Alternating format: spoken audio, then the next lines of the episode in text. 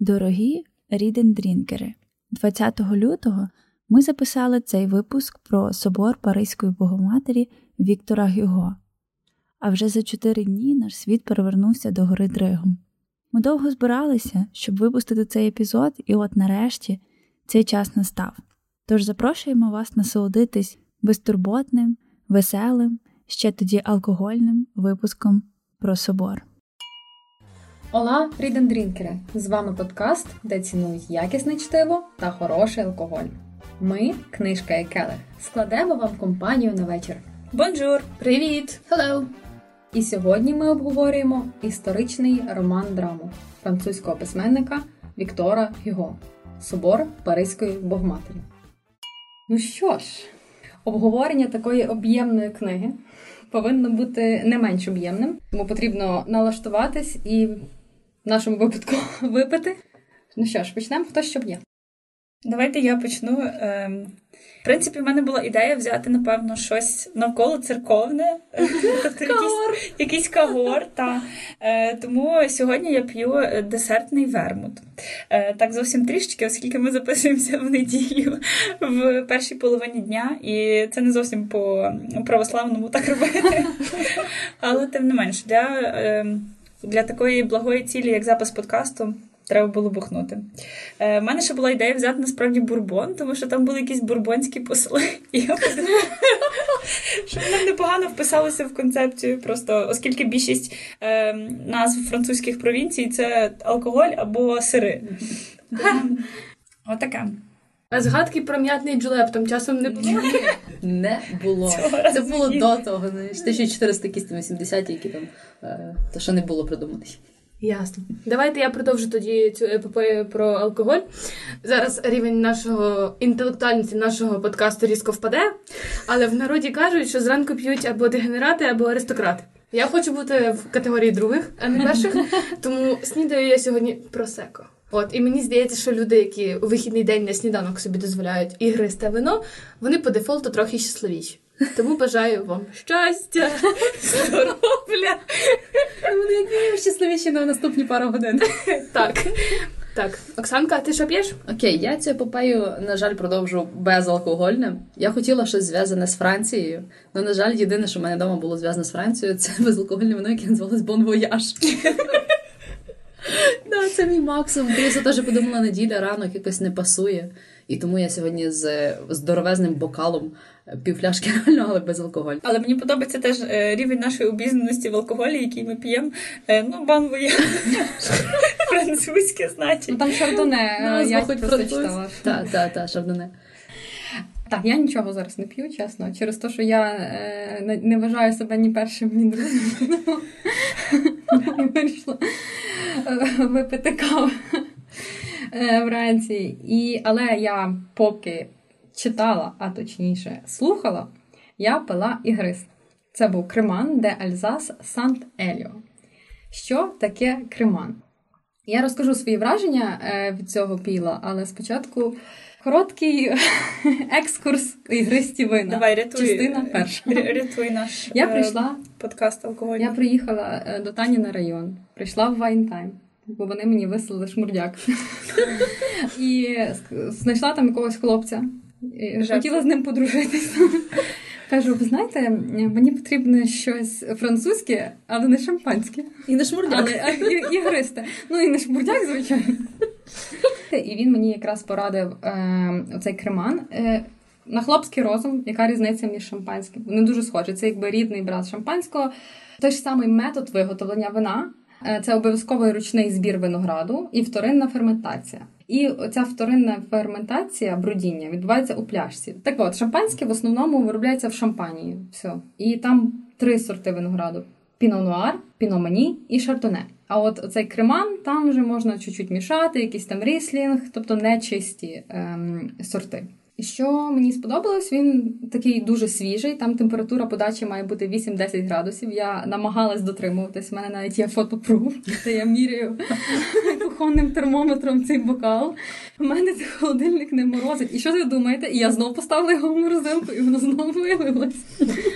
Але але тоді було потрібної температури. Воно таке крижане, дуже смачне і віддає мені яблуко.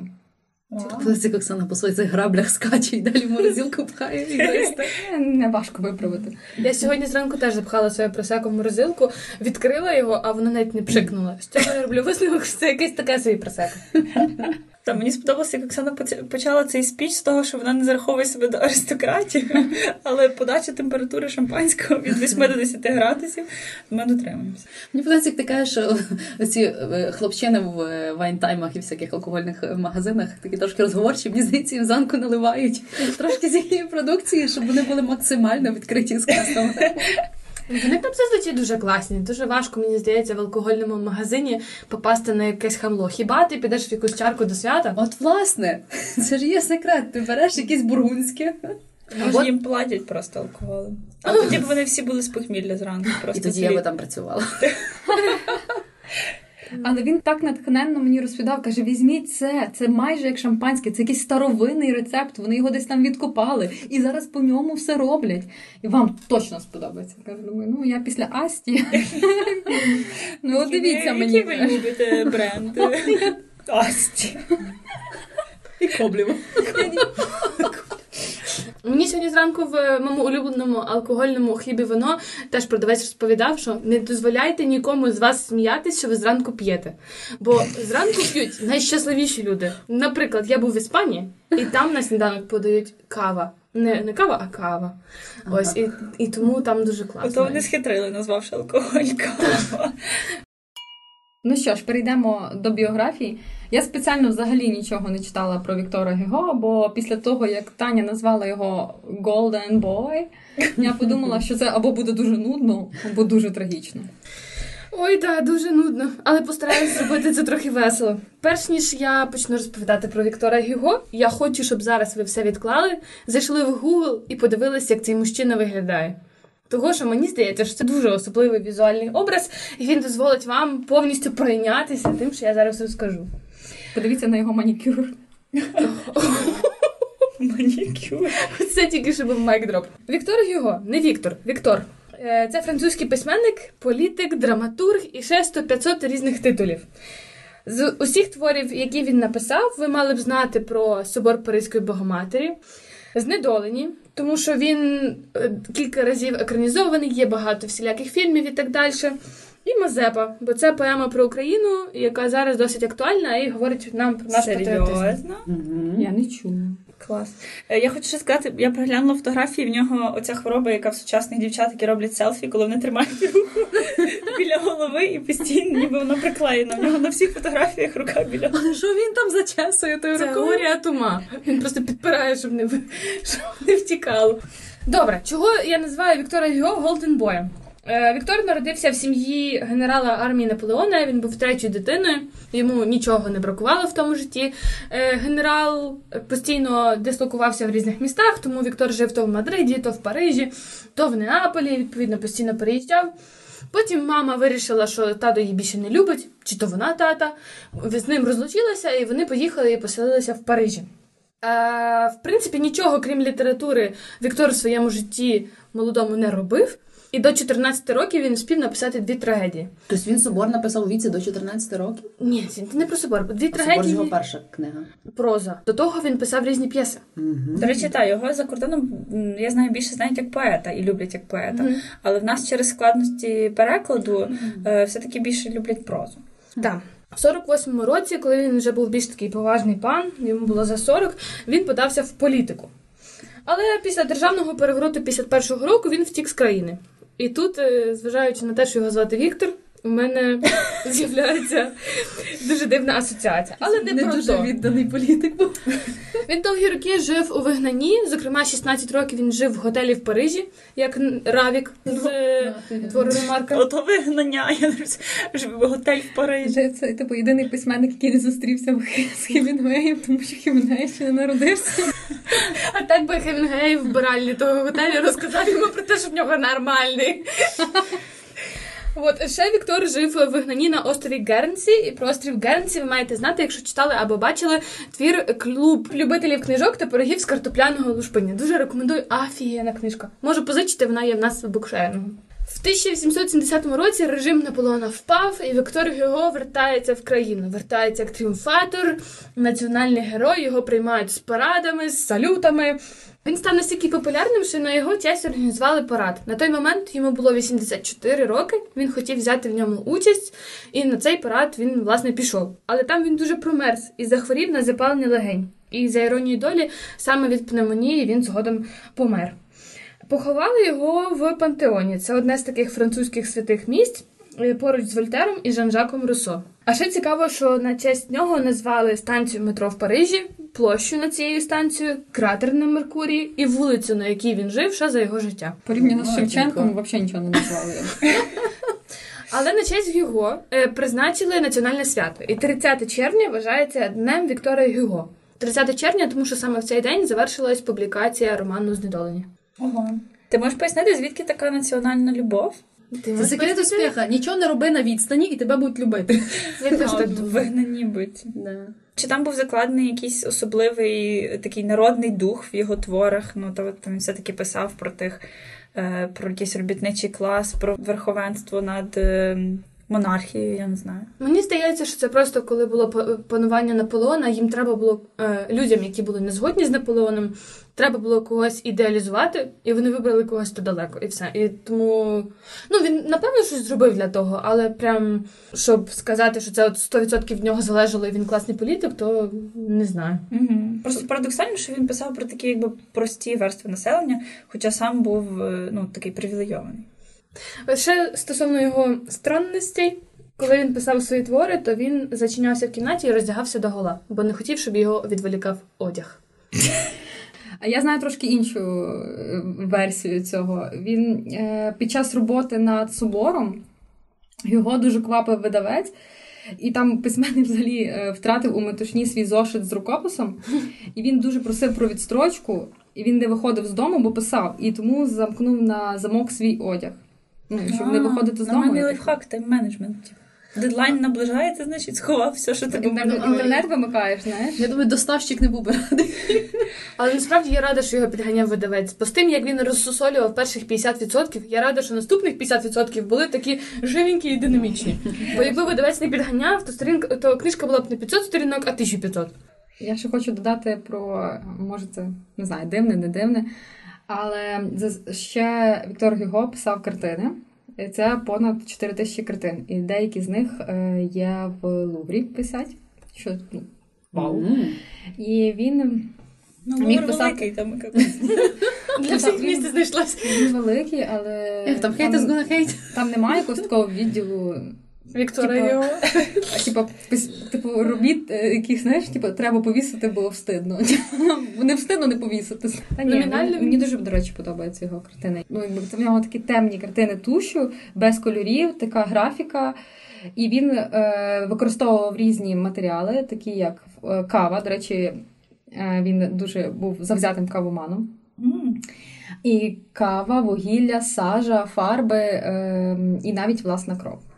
О, ще. От. Е, Круто. і також сучасники е, Віктора Гюго е, сказали, що якби він не присвятив себе літературі, він би міг стати видатним художником. Ну що ж, переходимо до оцінок. У нас одна п'ятірка і три четвірки. Я здивована. Ти здивована в віку сторону.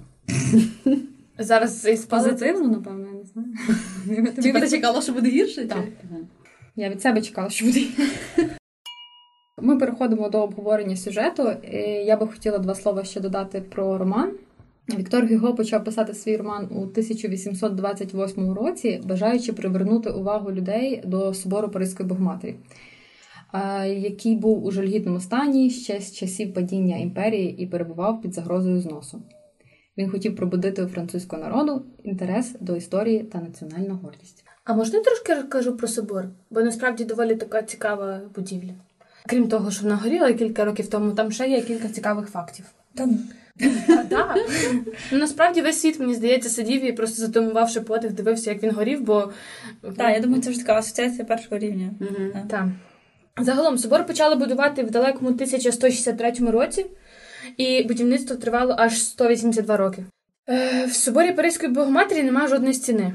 Тобто всередині це все арки, колони, стовпи, але стіни як такої там нема. Всередину собору можна вмістити 12-поверховий будинок. Для мене це було шок-контент, я не очікувала, що він такий великий. Е, найцікавіше, що я читала, це те, що в соборі зберігається терновий вінець Ісуса Христа. По-перше, я не, не знала, що така реліквія є взагалі збережена. А по-друге, не знала, що вона в нотр Ти знала, що вона там? Ні, я не знала, що вона там, я знала, що вона збережена. Про Нотр-Дам є багато легенд. Е, Зокрема, одна з легенд, яка згадувалася в соборі Паризької Богоматері Гюго, це те, що по фресках можна взнати, де захований філософський камінь, який перетворює е, будь-що на золото і дає безсмертя своєму власнику.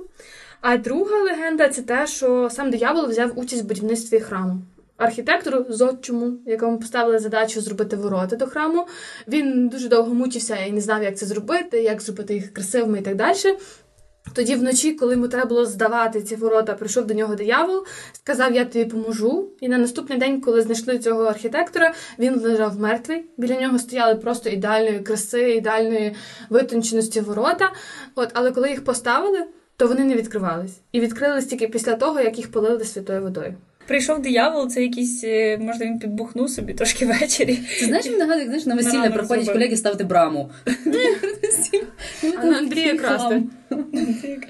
Ага, у нас, до речі, в нашій компанії є одна людина, яка бачила собор Паризької Богоматері. Так, я бачила собор. Мене вразила найбільше не собор, а черга до собору. Там стільки було. е, Він, по-перше, знаходиться ніби не в такому культурному центрі. До нього треба було добиратися е, на метро. Я пам'ятаю, що ми вийшли з такого, ну, паризьке метро, воно настільки брудне і страшне, що я думала, що нас там просто порішають. Я вийшла така на таку площу, всю повністю сонячно, дивлюсь на цей собор. Він такий, е, він такий величезний, що в мене він не поміщався в екран, ну, типу, в екран телефону. Я не, не могла відійти настільки далеко. Але я дуже хотіла зайти, а там була дуже довга черга. А до речі, ще е, після виходу роману Франції, як і у всій Європі, з'явився громадський рух, який виступав за збереження та реставрацію пам'яток архітектури. М, Благе діло. Благе діло.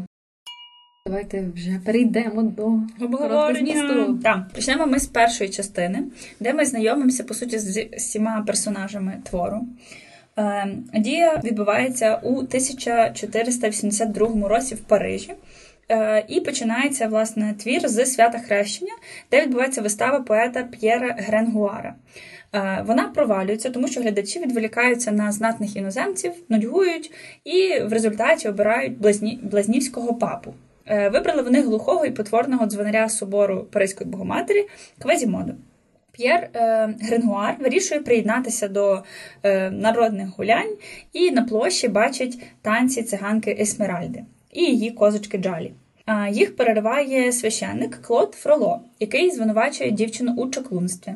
На площу виходить натовп, який вшановує Квазімодо. Клод приходить в лють, забирає свого дзвонаря і е, забирає його мантію тіару. Гренгуар, е, сподіваючись знайти притулок, йде за циганкою Есмеральдою і стає свідком того, як на дівчину нападає двоє чоловіків. І одним з них виявляється Квазімодо. На крик Гренгуара прибувають солдати і е, схоплюють горбаня. А спаситель циганки представляється капітаном Фебом де Шатопер. Е, Гренгуар довго блукає далі по незнайомих вулицях. Е, По суті, поет опиняється в кварталі злодіїв і жебраків, а їх ватажок звинувачує поета вторгненні у двір. Е, Його засуджують до смертної кари, але його рятує Есмеральда, яка погоджується взяти його за чоловіка на чотири найближчі роки. Дівчина відмовляє П'єру в близькості, оскільки в неї є амулет, який допоможе їй знайти її батьків тільки за умови, що вона залишиться незайманою. На наступний день е, Квазімода привели в суд. Суддя, який підсудний був глухим, Е, ця обставина дуже веселила всіх присутніх. Е, За спробу викрадення Квазімоду засуджують до ударів батогом біля ганебного стовпа. Натовп починає кидати в горбаня е, камені, тільки Есмеральда дає йому попити. А Квазімода, не чекаючи такої доброти, починає плакати і відчуває любов до Есмеральди. Е, За 16 років до описаних подій е, в яслах на паперті собору Паризької Богоматері виявили потворного підкинутого немовлята. Е, Дитину усиновив молодий священик Клод Фроло. Ем, Ще зовсім маленьким Клода відправили вчитись. Головною метою його життя була наука. У 20 років Клод був призначений священнослужителем собору Паризької Богоматері. Є ще одна е, дієва особа, про яку варто згадати. Е, у Роландовій вежі е, існувала келія, яку називали щурача нора. Е, в ній жінки оплакували своїх батьків, коханців і гріхи. За часів описуваних подій в келії перебувала відлюдниця, сестра Гудула, яка ненавиділа циган, а особливо Есмеральду. Е, автор описує розмову парижанок. Одна з них розповіла історію про дівчину-сироту пакету Шаттл Флері. Її маленьку прекрасну дочку вкрали цигани. Натомість в пакеті підкинули виродка, якого всиновив Клод Фроло. Після того, що сталося, Шаттл Фері зникла. Так, незважаючи на те, що е, його, крім такої простої історії, як на мене, е, життя простих людей, він додав туди ще й описи е, місцевості, Парижу і так далі. Я думаю, що ми не можемо оминути увагою. Е, це і взагалі, які ваші враження від мешканців, звичаїв, побуту того часу?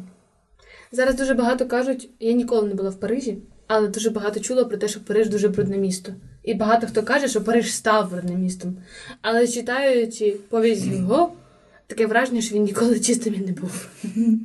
Мене вразила та кількість. е, Я, я не кажу, ж Париж такий, не претендую. Я швидше про те, що е, зараз якось прийнято возвеличувати Париж минулого і ганити Париж теперішнього, а по факту, через призму його, мені здається, що Париж дуже сильно виріс від того, де він починав. Ну, тут треба забувати, що це середньовіччя. Мене вразило те, що в Парижі так багато основною розвагою є ганебні стовпи. Там В плані- люди якісь такі злі, просто Маси капець. такі, знаєте. Ну, Так, вони- є оце хліба і зрелищ, типа, і я, я просто в шоці. Мене Ну, теж типа- це вразило. Знаєте, вони всі такі побожні з однієї сторони. Мгм. Я ще подумала, а коли до них прийшло це християнство, тому що вони ще мають оці якісь язичницькі обряди. І так далі, а з другої сторони вони всі такі побожні і так далі. І, ну, Ну, це власне ж це притворна набожність. Тобто вона не якась релігійність скорше навіть. Ну, але в них є якихось чеснот, ну, особливо нема, судячи з того, як вони там сміялися. Ну, хіба що, ну, от суто кажу, як маси, бо як вони насміхалися якби з квазімоду, в тому числі, і наскільки для них е, все це було розвагою, яка якась ницість. Ну, цей суд це насправді срака, і е, воно в кількох місцях там виражається. По-перше, я була здивована тим, що податки збирають ті, хто володіє хатою на тій вулиці, мовно кажучи. Тобто податки збирає не держава, не король, а просто якийсь там феодал. Це бред. Тобто п'ять різних податкозбирачів на весь Париж, умовно кажучи. По-друге, суд. Там же є протоколіст. Це, це рух вперед. Да? Є людина, яка записує всю цю фігню. Ну, чорт забирай. Ну, ну це просто на голову не налазити. Мені хотілося тією книжкою в когось попустити, коли я читала цей суд, бо це, бо це жесть. Це просто проти всіх прав, проти всіх якихось моральних висновків, проти всієї логіки. Я просто не витримувала цю фігню. Це найгірший був момент в книжці. Мені цікаво, як суддя потім прочитав той протокол. Він не читав. Мені здається, той протоколіст сидів там і просто кози з А мене доставав. здивувало те, що там людину е, присуджують до повішення, наприклад, і вона ж має заплатити гроші за те, що тут був той суд. Це жесть.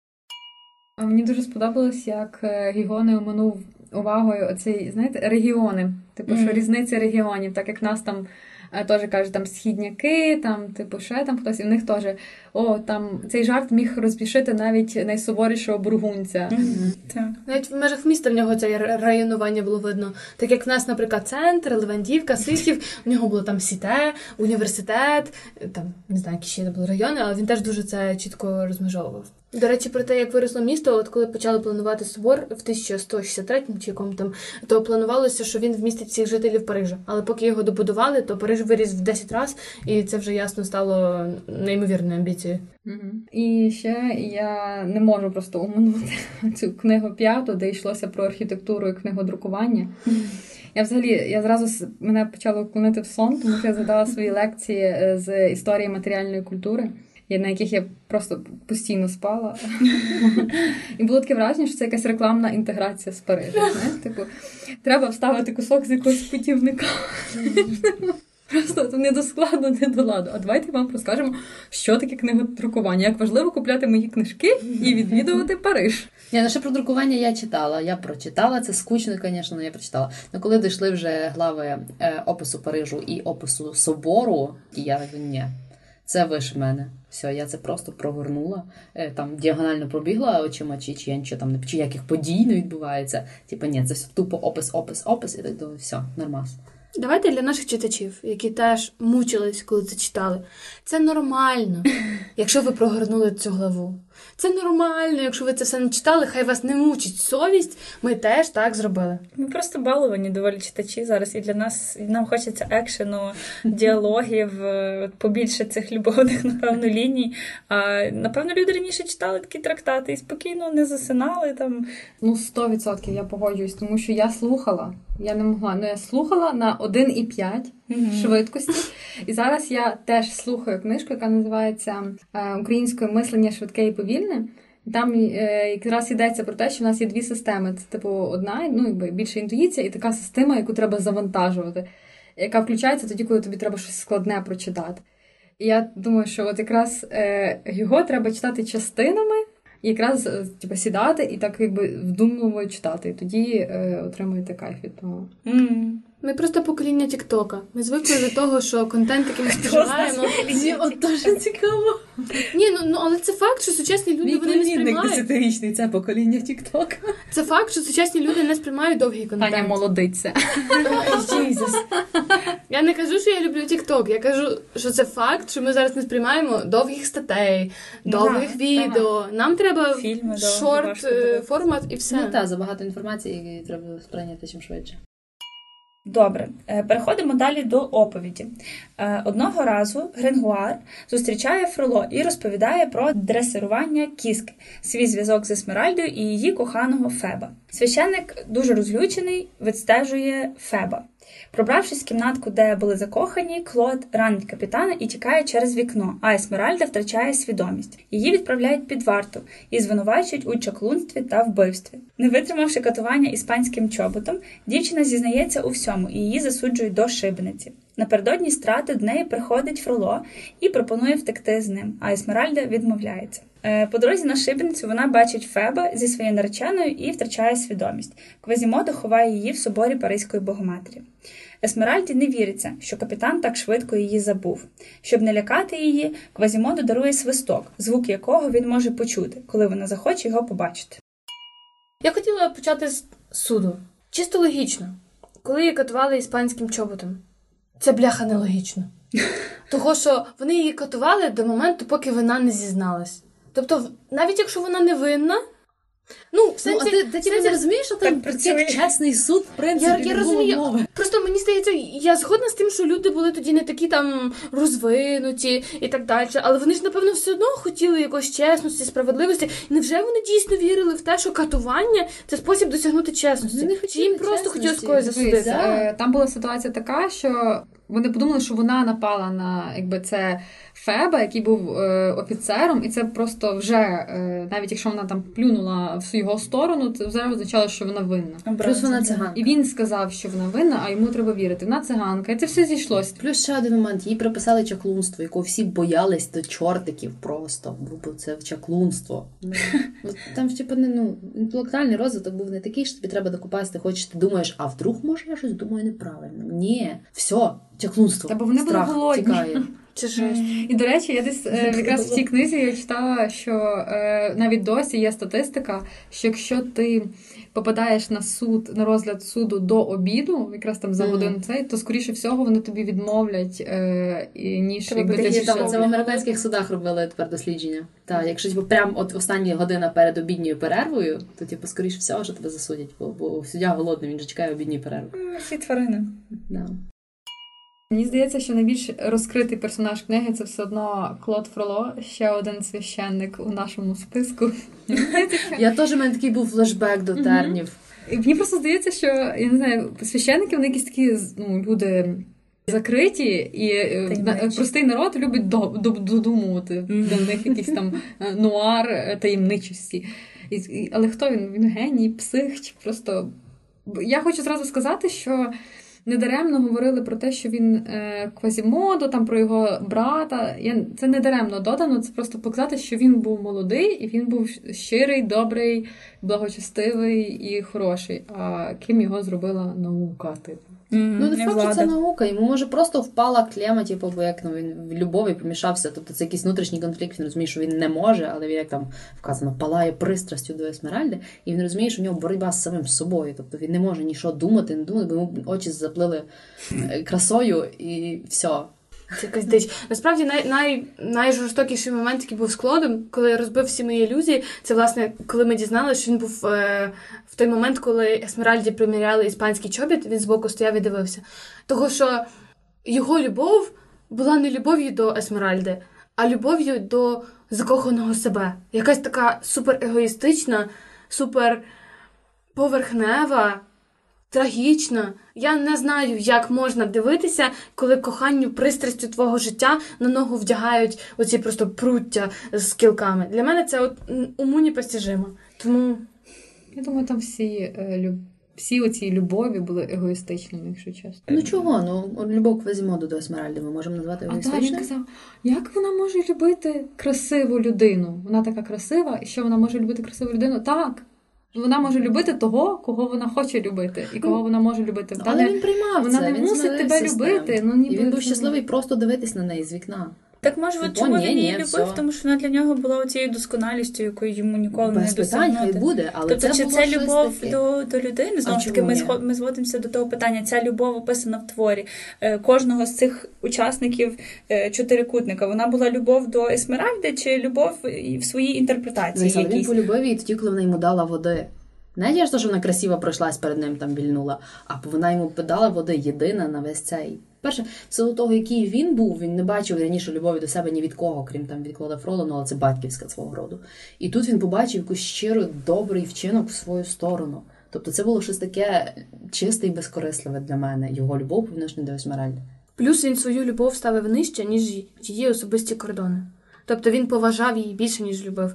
Він не зазіхав на її свободу, він не йшов проти її бажань, він сидів, стуливши писка і страждав. А Клод Фролло не любив Есмеральду. Він хотів її здобути, не знаю, може йому стало скучно, може йому, е, може він вже хотів віддатися дияволу і бачив в Есмеральді того диявола, але йому до дупи було не її почуття, навіть не її життя, зрештою, йому було до дупи. Він просто хотів її отримати для себе, а не для того, щоб зробити її щасливою, чи для того, щоб їй було краще. Він поводився як останнє гамно. От, типу, от нього було це будь зі мною або смерть. Тобто ти mm-hmm. розумієш, типу, які шальки терезів в тебе. А це якось зовсім не про любов, на мою думку. Да. Ну плюс сам факт, що він якби її підставив вбивству. Тобто він да, да. чувака завалив і лишив її там. А Феб просто гамнюк. Ой, це... Феб це, це найбільш така. Ось, ну, така до речі, до нього в мене нема претензій, якщо чесно. Це класичний такий чувак 15 століття. Без інтелекту. Капітан. Капітан. Як пояснити тоді любов Есмеральди до нього сам? Вона могла б ну, бідна щось дівчинка не тронута. Тут її капітан спас від якогось поганого дядька, який хотів її вкрасти. Це ж юнацька, оцей юнацький максималізм. Господи, це принц Чармінг прибіг на коні. Начиталася тих дурних казок. Начиталася, та вона не знала. Може, наслухалася. Ця любов Есмеральди до Феба була такою самою, як була любов Квазімоди до Есмеральди. Сліпою, глухою, е, якоюсь такою безумовною і супер саможертовною. Але на перевагу Есмеральда взагалі не розуміла, що він її не любить. Вона речі, а Квазімодо розумів, так що вона його було просто. Вона до останнього, вона вже нахуй навіть стоїть, ну, спойлер альорт стоїть темниці, вона вже його побачила, все, ну феб, кричить, ну, мене... та дура, блін, та закрий рот, сиди тихо, Реально, не це так, так було достовірно описано, тим, що вона побачила його там з якоюсь дівчиною, і вона подумала, що це його сестра, точно. А, то ага, і ще він мені не відповідає і не дзвониться, тому що він був зайнятий, та, звичайно. Але насправді це така правда. Гіперболізовано страшне. Весь твір дуже гіперболізований, але насправді так в точку. Ну, це насправді дійсно і такі ситуації зараз є. Але це якраз через відсутність освіченості, через те, що мама не говорить донечці, що не все буває так прекрасно, як в казочках. Так. Тобто, якщо він не дзвонить, це не через те, що він зайнятий, а просто бо він не хоче тобі дзвонити. Все, забула, пішла далі. Ні. Все, він один прекрасний, господи, я буду вмирати, лиш в нього коліна йому цілувати. Ну, типа, що це? Вона не бачила моделі. Вот, да. Ну, типу. Ну так, тут репутаційно теж важливо, що все-таки і чому там Клод Фроло тікав і, напевно, робив деякі свої вчинки, тому що він ж священник, він в, в них маленький боженька е, в їхньому світі. І плюс цей капітан теж офіцер і представник таких вищих е, ланок суспільства. Ну що, перейдемо до фінальної частини. Е, Отже, жителі двору чудес під е, проводом Гренгуара вирішують взяти штурмом собор і визволити циганку Есмеральду. Дзвонар несамовито захищає собор і дівчину. В результаті гинуть Клопен і молодший брат Фроло. Гренгуар виводить на вулицю Есмеральду і передає Клоду, не знаючи його справжніх намірів.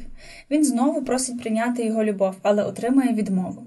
Тоді священник віддає її в чіпкі руки відлюдниці Гудули і йде за вартою. Жінка у відповідь на благання Есмеральди відпустити її розповідає, що цигани вкрали її дочку і залишився лише маленький черевичок дівчинки.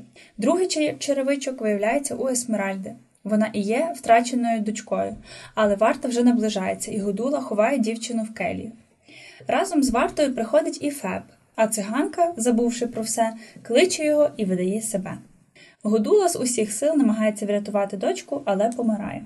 Тільки перед стратою Есмеральда усвідомлює жах смерті. Клод, Фроло і Квазімодо спостерігають за стратою з вежі собору. Коли дівчина повільно помирає, Квазімодо бачить спотворене обличчя священика, в якому не залишилось нічого людського, розуміє, що той наробив, і скидає Клода вниз. Багато років по тому в гроті серед трупів інших повішених знайшли два скелета жіночий і потворний чоловічий, який обіймав перший. Коли їх спробували роз'єднати, чоловічий розсипався в прах. Дуже інтенсивно йшли останні ці події. Е, Я навіть моментами зупинялась, бо я не могла встигнути за це. Як вам фінал? Ну, я не знаю, мені дуже важко оцінювати. Там у нас є питання про мораль е, так само твору. Коли ти читаєш такі середньовічні твори, е, мораль таке враження, що б ти не зробив, ти помреш просто. Тому якась розв'язка, мораль, просто всі помирають, всі все погано. Не знаю. Один феб в шоколаді. Ні, в мене була, знаєте, яка мораль е, в голову прийшла, що ті, хто не любив, залишилися живі. Це оцей е, філософ і феб, Любов тебе може вбити. і коза. Це чувак, який просто проміняв Есмеральду на козу.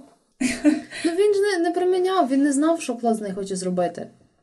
Він ж по суті Ні, просто він- вони врятували і циганку, і козу, але йому важніше була коза, бо вона йому приносила кошти. Ес- Есмеральда трималася за нього, бо він боя... бо вона боялася Фроло, але він її відпихнув, взяв козу під пашку і пішов. Ну Це що значить? Ну, Це якась він не перестажена дівка, то щось, щось їй бракує. Він ж до неї не мав ніякої емоційної прив'язки. Так ти правильно абсолютно. казала, що це все є параболізовано. Йому потрібні були гроші, і це якось можливо аналогія до того, що є люди, які виберуть якусь він, меркантильну він не сторону. знав загрозу. Він ж не знав, що щось, щось піде не так. Він лишає з архідіяконом, який є його наставником.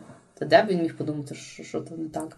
Але я уявляю, як їй було страшно. Того, що це лице її переслідувало. Це лице було в перший день, коли майже вбили Феба, потім, коли її катували, потім, коли вона стіла в темниці. І нарешті от вона спаслась після того всього. Відкривається каптур, і там знов те лице. Я Бляха, та це дівку взагалі там покидала, якщо чесно, бо за нею всі ті е, падають хлопи, вона біда не знає, що з ними всіма робити, а вона любить взагалі іншого. Це блін. Який не любить її. Да. Який взагалі Це, нікого не бачить і не любить, бо в нього рівень емоційного інтелекту на рівні яєчної скорлупи. Come on. Так грубо. Та він був просто. Ой, господи, Борис Апрель, а не Феб. Серйозно. Згадала. Тепер вона. Що це? Ти себе називаєш поколінням TikTok.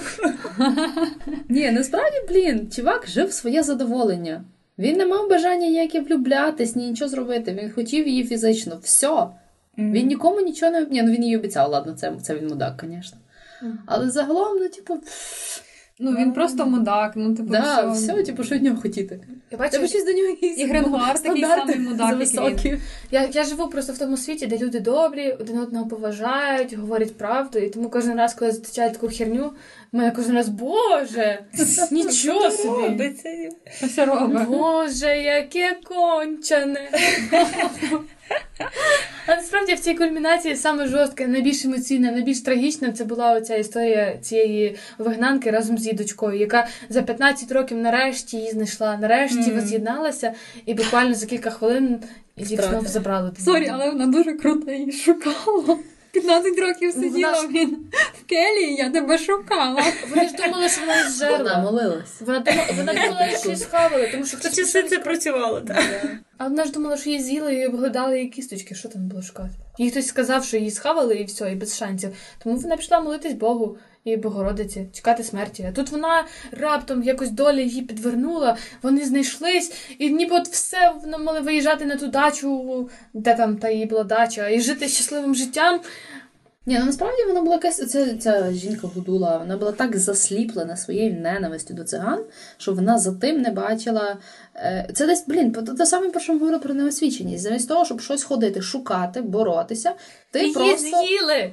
Вот, ти упорно собі вбила, що її з'їли. Їй Все. сказали, сказали, що бачили що? кістки, come on. сказали, що бачили черевичок. А що ти будеш шукати? Та, ну, ти що, Вітру в смієшся? полі? Ти коли тебе єдина дитина, то що ти закриваєшся в келії на 15 Що ти в років, мене позвониш чи що? Ні, Куди ти, ти ход, ти ходиш, не знаю, блін, гребеш по районах, шукаєш. Їй Ні, сказали, мені здається, що вона була впевнена, що це не так, тому вона типу, досі типу, чекала. на. Ну, вона ж чекала, насправді, вона мала той черевичок, вона це все очікувала, чекала, Якби вона знала, що вона вмерла, вона би все, типу. Вона смерті сиділа там. Вона ходила просто циганка, віддай мені мою дитину. Ну і До парадоксально, до речі, так, що вона ненавиділа циган, а потім ніби як циганка виявилася її донькою. Там був цікавий такий пасаж відступ бік про Людовіка XI і його прислуг про те, який він був насправді скупий, як вони йому звітували там за гроші витрачені на кожну дошку. Для мене це було таке трохи розоблачення, бо я завжди думала, що королі там живуть, не тужать, і їм взагалі в носі на те, скільки в них грошей, і ніколи не думала, що вони там рахують, скільки копійок пішло на цвяхи. Не От. скупий, а економний. Так, мені здається, що якраз його засуджував це ліцемірство, жадібність, егоїзм, бо це бажання влади, що як там король хотів, щоб е, цього суддю вбили для того, щоб він там свою людину якусь посадив на це місце. Мгм. І дещо досі залишається актуальним. Якщо говорити про фінал, мені здалося, по-перше, фінал дуже романтичний, що Квазімода її обіймає, біля неї помирає. Є в тому якась така такий ultimate romance. З іншого боку, розумію, що, наприклад, якщо говорити про Есмеральду, яка ж гарахалась того Квазімода, яка його боялась, яка не хотіла його і так далі, то той факт, що ти померла, а після смерті та людина, яка була тобі огидна, тебе обіймає, і ти з нею спиш вічним сном. Я щось не думала в цю сторону. Це кріпі. Це так кріпі, і це так. Вона і так померла даремно, але так виходить, от прям в сто раз даремно. Ну, я не можу сказати, що мені фінал сподобався, звісно, але він мене не викликав якогось там нерозуміння чи обурення. От мене таке буває, що там закрий книжку, якого хера, блін. А тут якось, типу, угу, ну так. Прийняття таке. Да, типу, якось. Завершена історія. Могло бути гірше. В общем, всі вмерли. Точно не треба додумувати, що було далі, бо далі всі вмерли. Абсолютно. Але було цікаво, от оця остання глава, там, де про Квазімодо, вона перед тим була глава одруження Феба, а наступна глава називалася Одруження Квазімодо. Я така, в смислі, Квазімодо одружився? А потім зрозуміло, що це така метафора. Оце було дуже прикольно. Ну що ж, перейдемо до вражень загальних і висновків. Я вагалася між 4 і 5. Що мене склоняло в сторону 4, це оці е, численні описи, які мене скурвили. Але навіть вони не помішали мені поставити 5. Мені дуже сподобалась ця історія. Коли прийшла оцей момент цієї кульмінації, розгара оцих всіх двіжух, я сиділа просто ковтала кожне слово, я чекала, він давай, давай, давай, що далі, чим закінчиться? Мені так було цікаво це читати.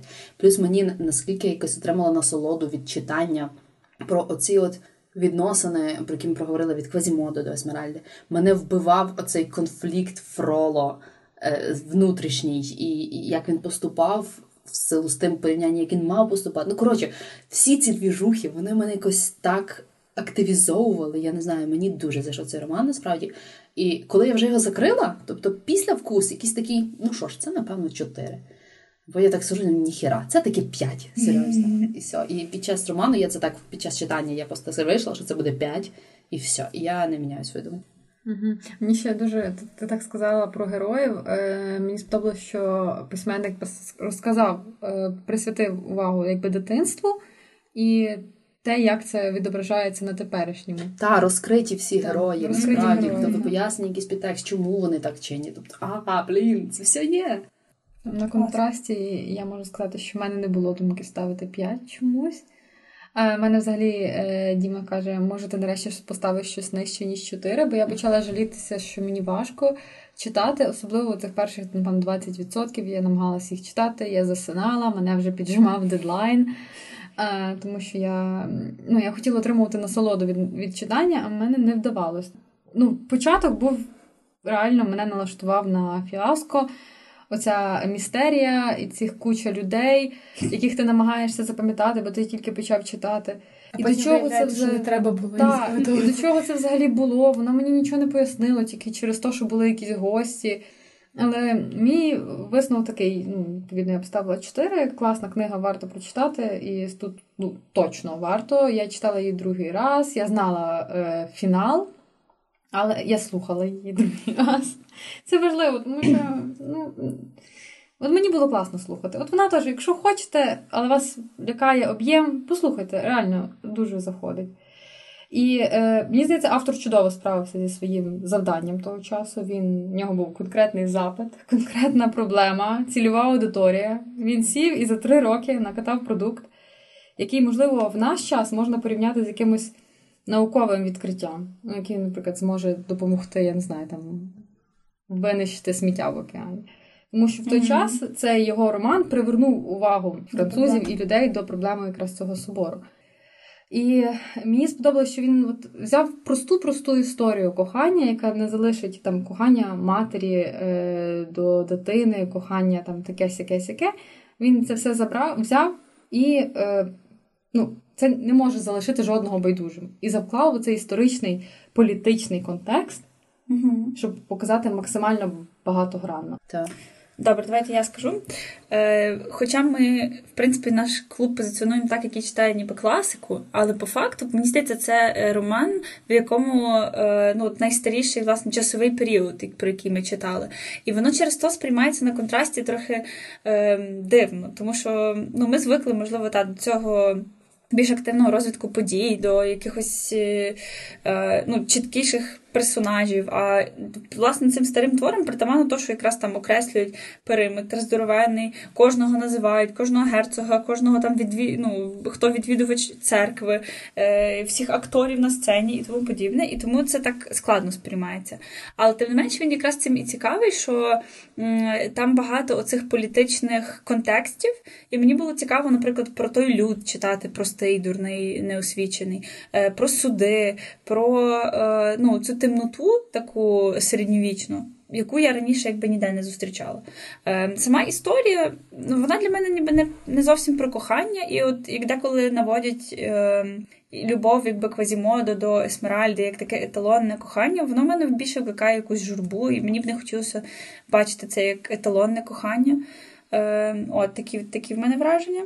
Тому чотири. Е, варто почитати обов'язково. Е, геніальним не назву через якби, ці всі аспекти, які трошки псують для мене особисто враження. Добре, тоді мої висновки будуть іти останніми. Е, Перше поясню, що це за двіжуха про два вечора. Я дуже топила за собор Паризької Богоматері. Я коли була більш юна і мрійлива, я його прочитала. Мені здається, що я прочитала його за два вечора, хоча зараз я розумію, що це бред. То І 100% я читала його набагато довше. Але перший раз він пішов мені дуже легко, дуже швидко, дуже так натхненною, тому, власне, мене закарбувало ось такий імідж твору, який читається дуже легко. Такий хрестоматія. Критика. Критика, так. Критика, там короткий переказ. Був собі Козімоду, Клод Фроло, любили Есмеральду, повісили, все, пока. Отаку прочитали. Так треба було стислий огляд читати. Так. Якщо говорити про твір, я теж вагалась між 4 5 насправді. Мені дуже сподобалась історія, сподобались політичні всі ці перипетії, сподобалась місія твору, про яку згадала Оксана. От, але чому я поставила 4? Це через форму, а не через зміст. Е, Собор Паризької Богоматері це перший прозовий твір Віктора Гюго, і мені здається, що останній, тому що він явно не, дуже професійний прозаїк. Зокрема, в нього в одному творі три різних стилі: там, де він розповідає про Париж, це науковий стиль, там, де він розповідає про книгодорогування, це наукова публіцистика, все інше це художні стилі. Коротше, я чесно, я я дуже мучила, щоб його читати. І перших 50% мені просто хотілося, щоб хтось мені взяв і це загрузив голову, бо я не мала сили. Тому тому чотири. Твір класний, раджу почитати, але до першої частини книжки треба ставити дуже скептично і дуже з легкою душею пролистувати. Ну що ж, перейдемо до екранізації. Оксанка. Окей, екранізацій до фіга. Е, може, не так, як в Гоголя було там 40 штук, але десь 20 є. І крім того, всяких п'єс, музичних, радіо, постановок, просто дофіжче всього. Найперша адаптація це в 1905-му, німа короткометражка під назвою Есмеральда. Потім за 6 років Собор Паризької Богоматері все ще німий чорно-білий французький фільм, який на той момент мав дуже великий успіх. Е, В 17-му, ще раз через 6 років, перша вже американська адаптація. Також все ще німа і рахується втраченою. Там, правда, своєрідний кінець, там Есмеральда виявлялася справді з багатої сім'ї, яка в дитинстві втрачена дитина. І в кінці вона воз'єднується своєю сім'єю, виходить заміж за Квазімоду, якого вже врятували від того горба, і він став красивий. Ох, ці Це американці. Дісней якийсь Да. просто. Чекайте, буде ще Дісней. Окей. Е, Тоді йшла 22-му британська адаптація, звичайно, навіть ужастік в 1923-му. І тоді вже таке перше кіно зі звуком зроблено американцями в 1939 році. Але як і в цьому, і в попередньому, е, Клода в зв'язку з релігійних причин, щоб нікого не образити, роблять суддею, а не архідеяконом. І це повторюється, причому багато потім де в наступних адаптаціях. Далі проходить 15 років, ну 17, грубо кажучи. Е, З 56-му році з'являється ще один фільм, вже кольоровий перший. Також називається Собор Паризької Богоматері. Е, Чим він відрізняється? Там Есмеральда в кінці вбита стрілою при штурмі собору. Для чого було це? От якщо в першому випадку я розумію зміну, там Так, хеппі так, це фігня. Яка різниця, як вона вмерла? Ну, авторське Може, бюджет закінчувався. Може, тобто вона навіть не воз'єднала своєю матір'ю в тому фільмі. Там матір взагалі не фігурувала. А, ну Тобто в дуже багатьох адаптаціях теж матір не фігурує, в принципі. Окей, проходить 10 років, 66-й. Міні-серіал британський Горбань з Нотр-Даму. BBC? Не знаю. Далі ще проходить 10 років, 76-й. Е, Британський е, фільм також називається Горбань з Нотр-Дама. Е, І там, до речі, знімається оцей от, пам'ятаєте, Кубрика ми дивилися Механічний апельсин, той же грав Діма, ну, один з цих чотирьох чувачків. Він зіграв Квазімодо.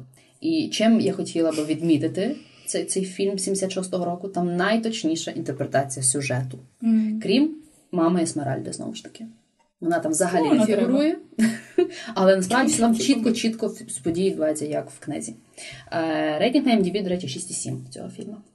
Добре. Далі, 82-й рік. Американський фільм також Горбань з Нотр-Дама, і там там Квазімодо грає Ентоні Хопкінс. Ого. Да-да-да. Це який рік? Ще раз? 82-й.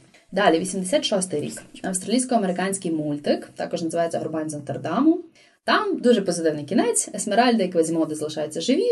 В общем, всі щасливі. Рейтинг їм 6,5. Далі проходить ще 10 років, 96-й. Канадсько-французький мультсеріал. І там, там та-да-дам, магія. Магічні зілля, гноми. Скільки? Там цілий наборчик називається Магічні пригоди Квазімодо. І там сюжет який, що він, Есмеральда і молодший брат Есмеральди Франсуа борються з злочинцями, зупиняють зловісні задуми, а Фроло в них основний е, поганець. Вау. Да, рейтинг IMDb 6,6. І 96-й мультик, на якому я хотіла би трошки більше зупинитися, це Діснеївський. Е, в кращих традиціях діснеївських мультфільмів. Принц, принцеса, всі діла. Феб прекрасний принц, який захищає місто, бореться з основним антагоністом Фроло, який є суддею. Фроло винищує циган, бо просто він переслідує циган, бо цигани типу, не мають права на існування в їхньому місті. І Це в вся- Діснеївському мультику перепрошую такий голокост? Да, в Діснеївському мультику. І вся поліція типу допомагає. От. А от Феба назначають капітаном поліції, і Феб відмовляється виконувати е, вказівки? Фроло, спалити хату якогось там мірошника, який переховував циган. І в результаті той його заколює, але Феб виживає. Есмеральда просить е, Квазімодо спасти його, бо вони дуже вже подружилися, бо Квазімодо, вона йому дала була попити. Ну, коротше, Але він дуже закоханий близький, він закоханий, але він знову ж таки він приймає її, бо вона його називає другом. Він типу, розуміє це все, да, да. і він допомагає їй врятувати Феба, і потім е, Фроло, дітей. потім Фроло падає з собору, сам правда. Е, да, трошки такий, відносно позитивний кінець, бо основний поганець Так вона стає з Фебом? Вона залишається з Фебом, так. І вони одружуються. А до речі, випущений е, потім сіквел у 2002 році, друга частина. Сіквел? Да, де в них є дитина, і розказується про події Квазімоду з цією дитиною. Вже двоє б'ють в дзвони, Вона друзі схожа на, і на горбанята. Позитивненько. Ну насправді з того, що ти розказала, то це звучить як дуже чорнушний діснеївський мультик, і я хочу його глянути. Ну насправді він дуже позитивний. Я його вчора дивилася. Він такий позитивний. Він дійсно в діснеївському стилі, де всі всі є хороші, є погані, все дуже чітко.